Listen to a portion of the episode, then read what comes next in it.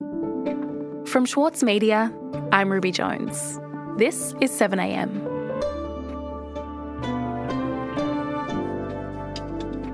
The Liberal Party has spent years blocking the country from taking serious action on climate change.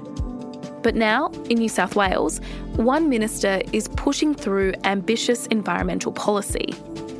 Matt Kean is steering his state to a zero carbon future. He's managed to unite the Nationals and the Greens, though he's made some enemies along the way. Today, national correspondent for the Saturday paper, Mike Seccombe, talks to the Liberal minister forcing action on climate change.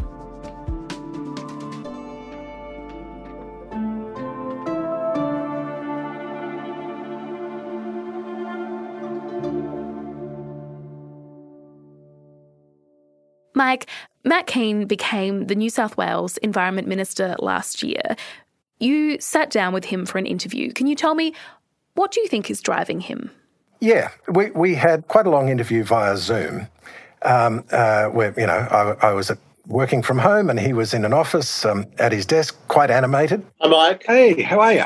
Mate, I'm very well, thank you. Thanks for your time. He had on the wall behind him a picture of one of his political heroes, um, the Democratic President John F. Kennedy. Hey, I can actually see you. I thought we were doing audio only. I'm, I'm sorry. Mate, I look much better over the phone, I promise you. anyway, um, thank you for making the time. No, it's a pleasure, mate. It's a great honour. I've followed your career for years, and um, mate, it's a great opportunity to speak to you now at the Saturday paper. The first thing that he was telling me was that concern for the environment sort of came down from his parents. I mean, I grew up in Northern Sydney. People live in this area because they love the bush, they love the national park. Uh, they love the environment. So my parents, my family home backed onto the national park. The family home was in Sydney's northern suburbs and it backed onto National Park. His parents took him the family bushwalking often on holidays. Interestingly enough, his father was also um, a guy who'd risen through the ranks of the energy sector, you know, starting out as a clerk, ending up as an executive uh, with Energy Australia. You know, it was my dad that was the generation that helped build our state based on coal. And, you know, it's interesting to see the next generation, the son of someone that was in that industry, that coal industry that powered our economy, is handing over the baton to a new generation that is. And uh, he told me he was very excited about taking the job. But at the same time, he said he was filled with trepidation. But was it something you you you know really had your sights set on, or is it something that just fell to you? Well, Mike, I think I must have upset the Premier. uh, when she told me that I was going to be the Minister for Energy and Environment, I thought, what have I done? Um, you know, this is a very contested space in Australian politics. Uh, it's brought down three prime ministers, it's, you know, torn down governments. Um, so I was sort of, um, you know, whilst excited about the role, uh, I was also filled with trepidation. He expected, reasonably enough, that um, the people who had torn down governments and torn down political leaders um, over this subject would probably go after him too. And that means, you know, some of his fellow Liberals and Nationals, the vested interests in the fossil fuel sector, and reactionary sections of the media, particularly the Murdoch media, they would come after him too. And, and I might say they have. But, you know, nonetheless, um, he took the role quite determined to, um, to do what he could. So when I came into the role, I really wanted to fly the flag for the brand of liberalism that I, I believed in and that uh, I felt uh, that my community uh, supported. And that's exactly what I've been trying to do. Okay, so let's talk about what he's doing, what he's done since becoming Environment Minister. Well, he has a clean energy roadmap, uh, so called, and he's implementing it. Um, the reason they're having to intervene in the market, uh, Mike, is because there hasn't been the market signals and regulatory settings that will encourage the private sector to build the infrastructure that we need. That's exactly what our energy roadmap sets out to do uh, provide the private sector with uh, the playing field that they need to be able to invest with confidence. At the end of last month, he put some legislation through the state parliament in, in support of this, this roadmap. And the plan is to build 12 gigawatts of large scale renewable energy generation. That's roughly as much as currently exists in the whole of Australia. And the modelling um, anticipates that this will attract $32 billion in private investment, that it will create some 6,000 jobs during the construction phase, nearly 3,000 ongoing operational jobs, mostly in regional areas, and importantly, will cut power bills by hundreds of dollars for households and businesses. So, you know, it seems like a, a win on all fronts. he got it through Parliament. It took, it took a while. More than 30 continuous hours of debate in the state's upper house. The Legislative Council sat overnight, spending most of the time debating the government's renewable energy legislation. But the interesting thing is that it made no dent at all in the multi partisan support that Kean had brought together in support of the package. The Greens voted for it. So did Fred Nile of the, the Christian Democrats, who's, you know, at the opposite end of the ideological spectrum. All the left leaning minor parties and independents did, and importantly, the Labor Party did. So, um, so he got this grand coalition together, which was interesting. And, you know, of course, getting the, the Nationals in particular on board was um, a big achievement. You know, in, in coming on board, they essentially endorsed Kean's view that there is nothing radical about taking strong action in response to climate change. You know, that it's not just an environmental imperative, but it's also an economic imperative. You know, it doesn't conflict with the tenets of political conservatism. Quite the opposite, in fact. You know, he says that conservatism means conserving that which is important. Uh, not in spite of the fact I'm a conservative, but because I'm a conservative. I'm looking to protect our environment because I believe that conservatives have an obligation to hand our planet to our kids uh, better than we found it. And, um, you know, that's in line with conservative governments in the UK. Uh, the, the Merkel government in Germany, another conservative example. Uh, of course, you know, others see conservatism as meaning something different, you know, which is protecting existing power structures and vested interests. And that conflicting view, I think, of what conservatism entails is what has brought him into collision, I guess you would call it, with the, the current federal government. Let's talk a bit more about that, Mike. How has Matt Kean come into conflict with the federal government on climate policy? Well, I, I think the example that makes it more clear than anything else um, happened during the last bushfire season. So, you know, the fires of Black Summer are raging out of control across eastern Australia. Uh, and some people started saying the scientifically obvious thing that climate change was a major factor in this. And Kean was one of those people. Uh, the scientists in my department have said that uh, we're seeing more extreme weather events. We're seeing hotter summers, we're seeing uh, drier winters, we're seeing some of the worst drought conditions in living memory. Um, this is what the scientists have been warning us about for decades. Speaking at an energy conference in December, he said that what was happening was, quote, exactly what the scientists have warned us would happen, which was longer dry periods resulting in more droughts and more dramatic bushfires he said that if the Black Summer bushfires weren't a catalyst for change of policy, he didn't know what was. You cannot deny that uh, more extreme weather events caused by climate change are having an effect on things like bushfire. And we need to, in denying it, uh, it stops us from taking the appropriate action. Meanwhile, a number of senior Conservative politicians, most notably Scott Morrison, uh, responded by saying that, that this was, quote, not the time, unquote, for saying such things. The direct connection to any single fire event, um, it's not a credible suggestion to make that link. He suggested offering prayers instead. Our main thoughts and our prayers are with those who have been so directly. But Kean didn't stop repeating the unpalatable truth, and on, on January 19 he went further and said that some members of the Morrison cabinet actually favoured a stronger policy response to the climate crisis, um, including some quite conservative members of the Morrison cabinet. And Scott Morrison came down on him like a ton of bricks. We'll be back in a moment. As a 7am listener, you value the story behind the headlines. That's why you should read Post, a free daily newsletter bringing you the top five news stories of the day summarising each of their key points with links to full articles from a range of sources. Get the news you need to your inbox every weekday morning with Post. Sign up at thesaturdaypaper.com.au slash newsletters. For Sloane Crosley, writing about the loss of a friend may not have provided catharsis, but it did allow for the possibility of a better ending. Like you have this amazing meal that's this friendship, and then you have a really, really, really, really bad dessert with shards of glass in it. And then like the book is like, you know, those little chunks of chocolate that come with the bill. I'm Michael Williams. Join me for this week's episode of Read This as I talk to Sloane Crosley about her latest, Grief is for People. Listen wherever you get your podcasts. Mike, let's talk some more about the tension between the New South Wales Environment Minister, Matt Kean, and the Prime Minister, Scott Morrison. When Matt Kean started talking about climate change last bushfire season, what happened?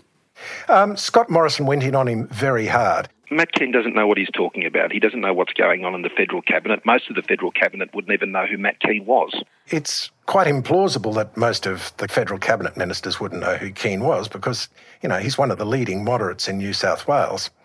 But anyway, subsequent to this particular stoush, um, we can safely say that a lot more people, including people outside New South Wales, would have known about who Matt Kean was, would have known that he was a climate realist, and uh, that he was prepared to speak up in contradiction to Scott Morrison.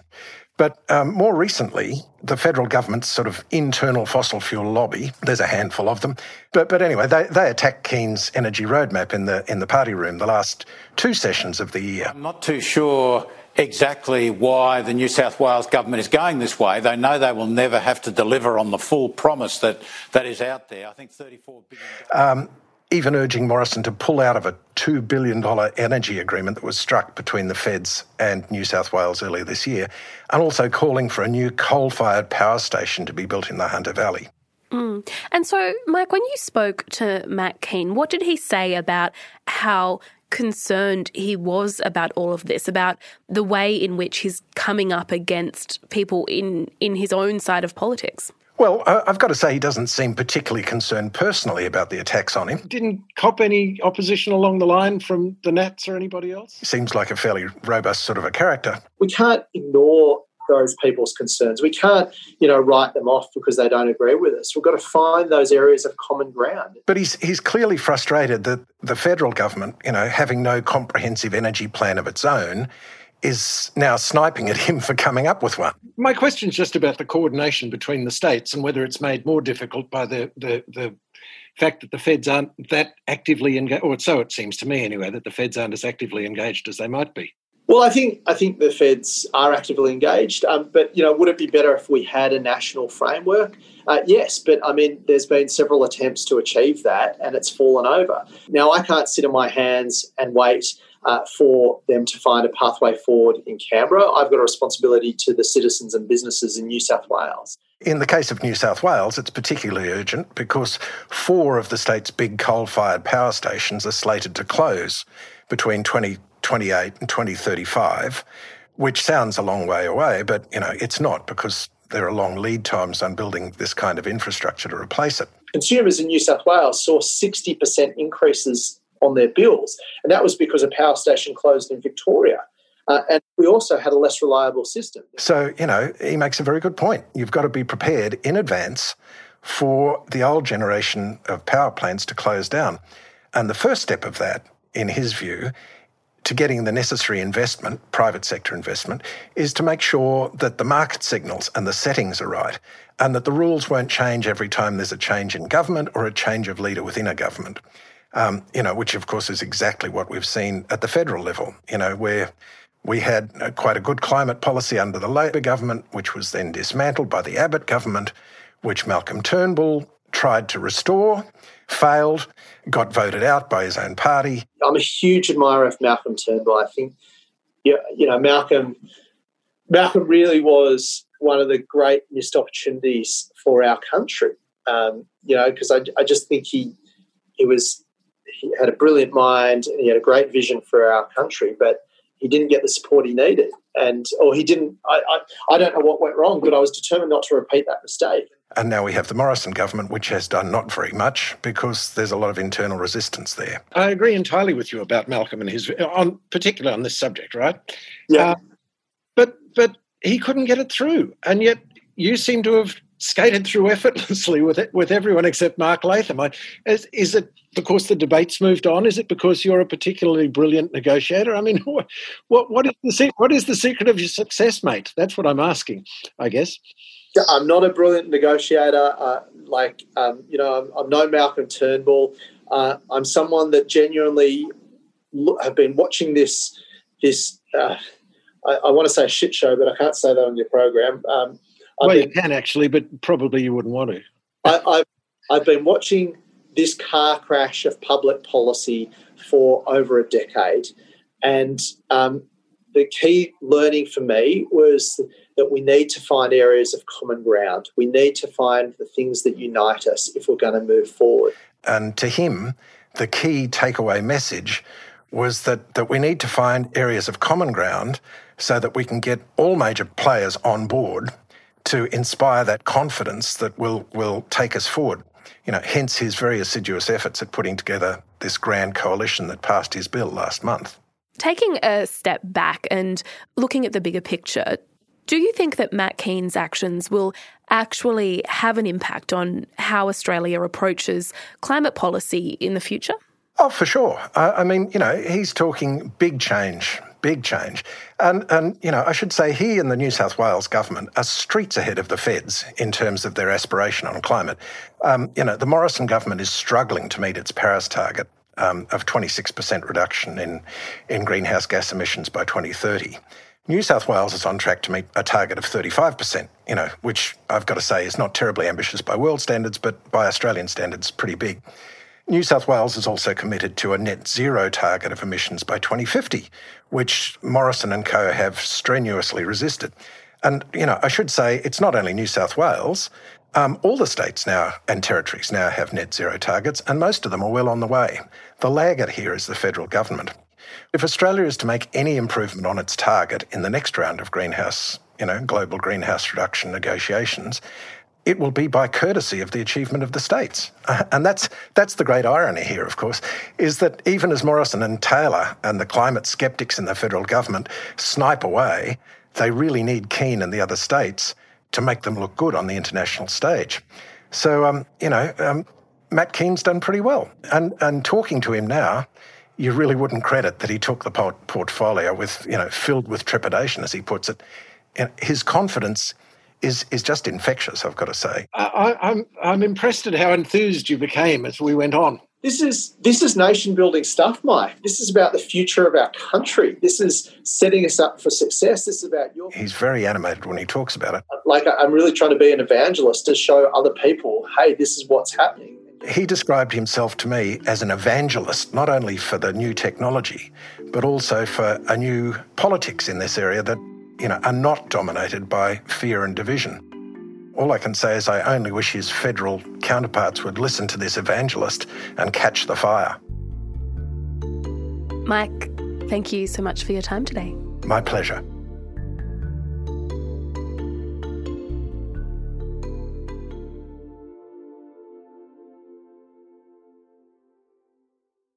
Sloane Crosley is known for her funny and acerbic personal essays. But her new memoir digs much deeper to examine the loss of her best friend. Join me, Michael Williams, as I chat with Sloane about Grief is for People. Find it wherever you listen. Also in the news today, the New Zealand government has agreed to establish a trans Tasman bubble with Australia early next year. The decision would allow travel between both countries without the requirement to quarantine. The travel bubble is conditional on coronavirus cases in Australia staying low. And the wild storms lashing Queensland and northern New South Wales have been described by authorities as similar to a Category 1 cyclone. State emergency services received more than 6,000 calls for help over the weekend. The Bureau of Meteorology has warned that further storms could lead to dangerous flash flooding. I'm Ruby Jones. This is 7am. See you tomorrow.